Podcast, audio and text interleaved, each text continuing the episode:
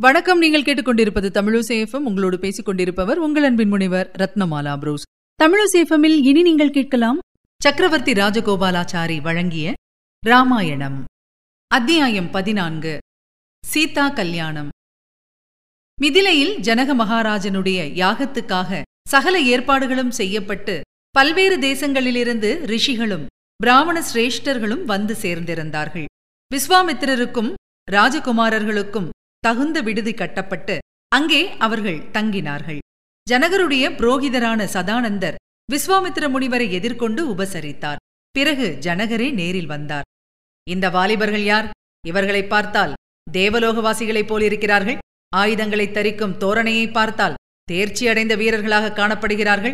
இவர்கள் இருவரும் ஒரே சாயலாகவும் இருக்கிறார்கள். இவர்களைப் பெற்ற மகாபாகியவான் யார்? என்று ஜனகர் கேட்டார்.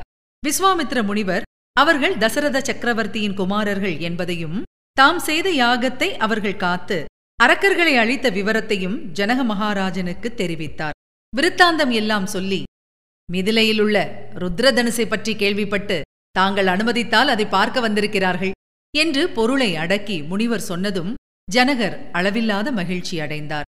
வில்லை பார்க்க வந்திருக்கிற ராஜகுமாரன் வில்லை பார்க்கலாம் வில்லை வளைத்து நான் ஏற்றினால் என் மகளையும் பெறுவான் இந்த வில்லை பார்த்து அசைக்கவும் முடியாதென்று திரும்பிப் போன ராஜகுலத்தவர்கள் பலர் சரீர சம்பந்தமின்றி தெய்வீகமாக தோன்றிய என் மகள் சீதையை தசரதருடைய மகன் அடைந்தானாகில் நான் மகிழ்வேன் என்றார் ஜனகர்.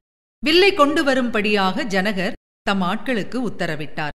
வில்லானது ஓர் இரும்பு பெட்டியில் பூஜை பந்தோபஸ்துடன் வைக்கப்பட்டிருந்ததை எட்டு சக்கரங்கள் கொண்ட வண்டியில் ஏற்றி ஆயிரக்கணக்கான ஜனங்கள் சேர்ந்து உற்சவத் தேரை இழுத்து வருவது போல் இழுத்து வந்து சபா மண்டபத்தில் சேர்த்தார்கள். இதோ நானும் என் முன்னோரும் பூஜித்த மகாதேவனுடைய வில் ராஜகுமாரி சீதையை அடைய இதை பல அரசர்கள் வளைத்து நான் ஏற்றி பார்த்து முடியாமல் திரும்பிப் போயினர். இதை காண விரும்பும் தசரதகுமாரனும் பார்க்கலாம் என்றார் ஜனகர். சபையில் இவ்வாறு ஜனகர் சொன்னதும் ராமச்சந்திரனே பெட்டியை திறந்து வில்லைப்பார் என்றார் விஸ்வாமித்திர முனிவர். குருவின் ஆணையை பெற்ற ராமன் இரும்பு பெட்டியை திறந்து வில்லை பார்த்துவிட்டு மிக வினயமாக இந்த புண்ணிய தனுசை நான் தீண்டலாமா? எடுத்து நான் ஏற்ற அனுமதி உண்டா? என்றான். ஜனகரும் விஸ்வாமித்ர முனிவரும் மங்களமாகுக என்றார்கள். சபையிலிருந்த அனைவரும் கண்களை மூடாமல் பார்த்துக் கொண்டிருந்தார்கள். ஒரு பூமாலையை எடுப்பது போல் அவ்வில்லை விளையாட்டாக எடுத்தான் ராமன். சீத்தை எனும் பூந்தோடலர் கொம்பினை சூட்டிட நீட்டும் ஏடவிழ் மாலை இதென்ன எடுத்தான். எடுத்து நிறுத்தி தன் கால் கட்டை விரலால் தாக்கு கொடுத்து வில்லை வளைத்து நாணேற்றி விட்டான் பிறகு நாணை பிடித்து காது வரையில் இழுத்தான். தடுத்து இமையாமல் இருந்தவர் தாளில் மடுத்ததும் நாண்நுதி வைத்ததும் நோக்கார் கடுப்பினை யாரும் அறிந்திலர் கையால் எடுத்தது கண்டனர் இற்றது கேட்டார். நாணை இழுத்த வேகத்தில் வில் வளைந்து திடீரென்று இடியோசையுடன் முறிந்தது. தேவர்கள் பூமாறி பொழிந்தார்கள். என் உயிரை விட பிரியமான சீத்தையை ராமனுக்குத் தந்தேன் என்றார் ஜனகர்.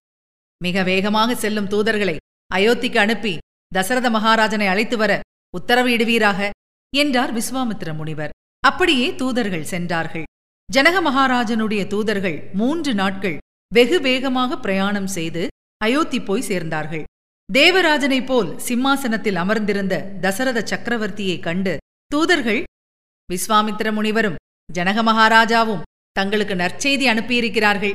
திருமகன் மிதிலைக்கு வந்தவன் சீதா சுயம்வரத்திற்கு அமைக்கப்பட்டிருந்த பரமசிவனார் வில்லை வளைத்து நானேற்றி நானே இழுத்து வில்லை ஒடித்தே விட்டான். சீத்தையை தங்கள் வீரகுமாரன் ராமச்சந்திரனுக்கு கொடுத்து விவாகம் செய்ய தங்கள் அனுமதியையும் தங்கள் நல்வரவையும் ஜனக மகாராஜா எதிர்பார்க்கிறார். அனைவரும் உள்ளம் பூரித்து மகிழுமாறு தாங்களும் பரிவாரமும் உடனே மிதிலை வர வேண்டும் என்று கூறினார்கள். பயந்து பயந்து ராஜகுமாரர்களை விஸ்வாமித்திர முனிவருடன் அனுப்பிய தசரதனுக்கு இந்த விதமான சந்தோஷச் செய்தி வந்ததும் அவன் பரவசப்பட்டான் என்று சொல்லவும் வேண்டுமா? உடனே மந்திரிகளுக்கு சொல்லி எல்லா ஏற்பாடுகளும் செய்து அடுத்த நாளே தசரதன் பரிவாரங்களுடன் மிதிலைக்கு புறப்பட்டான். தசரதன் சகல பரிவாரங்களுடனும் அரசர்க்குரிய ரத்னாதி பரிசுகளுடனும் மிதிலை போய் சேர்ந்தான். ஜனகரும் தசரத சக்கரவர்த்தியும் சந்தித்து உபச்சாரங்கள் முடிந்ததும் யாகம் சீக்கிரத்தில் முடியும். அது முடிந்தவுடனே இந்த விவாகத்தை நடத்திவிடுவது ஸ்லாக்கியமாக எண்ணுகிறேன் என்று ஜனக மகாராஜா தசரதனுக்கு சொல்லி சம்மதம் கேட்டார். பெண்ணை கொடுப்பவராகிய நீரல்லவோ செய்ய வேண்டியதற்கெல்லாம் அதிகாரி நீர் சொல்லுகிறபடி எல்லாம் நடக்க வேண்டியது என்றான் தசரதன். இதோ என் மகள் சீத்தை மகனே நீ செல்லும் தர்ம நெறியில் இவள் உன்னுடன் துணையாகச் செல்வாள். கையை பிடித்து பெற்றுக்கொள்வாய். மங்களமாகுக.